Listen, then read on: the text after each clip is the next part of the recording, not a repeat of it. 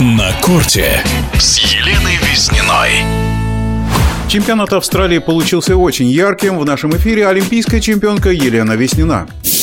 Хотелось бы отметить выступление наших ребят в целом э, на этом Australian Open. И Андрей Рублев, и Аслан Карацев, который дошел до полуфинала. Такого не случалось на в ATP-туре очень давно. Конечно, это сенсация, это грандиозный успех. И э, приятно видеть, что в мужском теннисе у нас появились такие звездочки, за которых мы болеем, переживаем. И Данил Медведев сыграл в четвертьфинале против Андрея Рублева, э, провел этот матч великолепно, очень ровно. И, наверное, конечно, игра Даниила была чуть неудобна Андрею Рублеву, который по-прежнему еще только, можно сказать, дебютирует на этих турнирах, на этих стадии турниров. Он еще не доходил так далеко, поэтому они делают только первые шаги. Даниил уже, конечно, а, более опытный, у него уже в арсенале два финала турнира Большого Шлема, и это говорит о многом. Даниила уже боятся, на него настраиваются самым серьезным образом.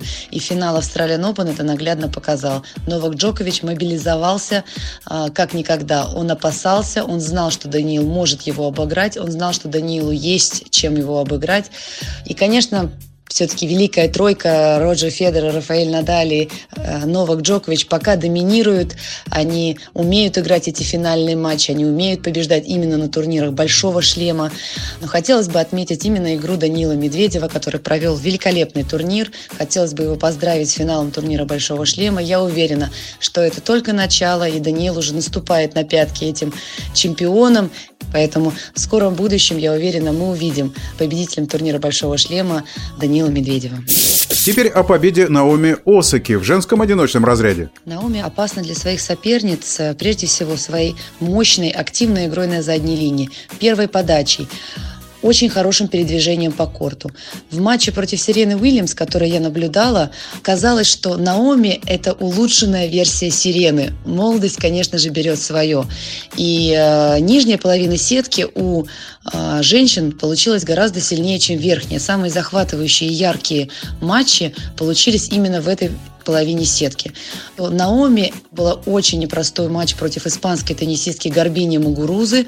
Очень сложно складывался матч, и в решающий момент на турнирах Большого Шлема проявляет характер, показывает свою лучшую игру и э, Наоми именно на хардовом покрытии сейчас, наверное, является сильнейшей теннисисткой на данный момент.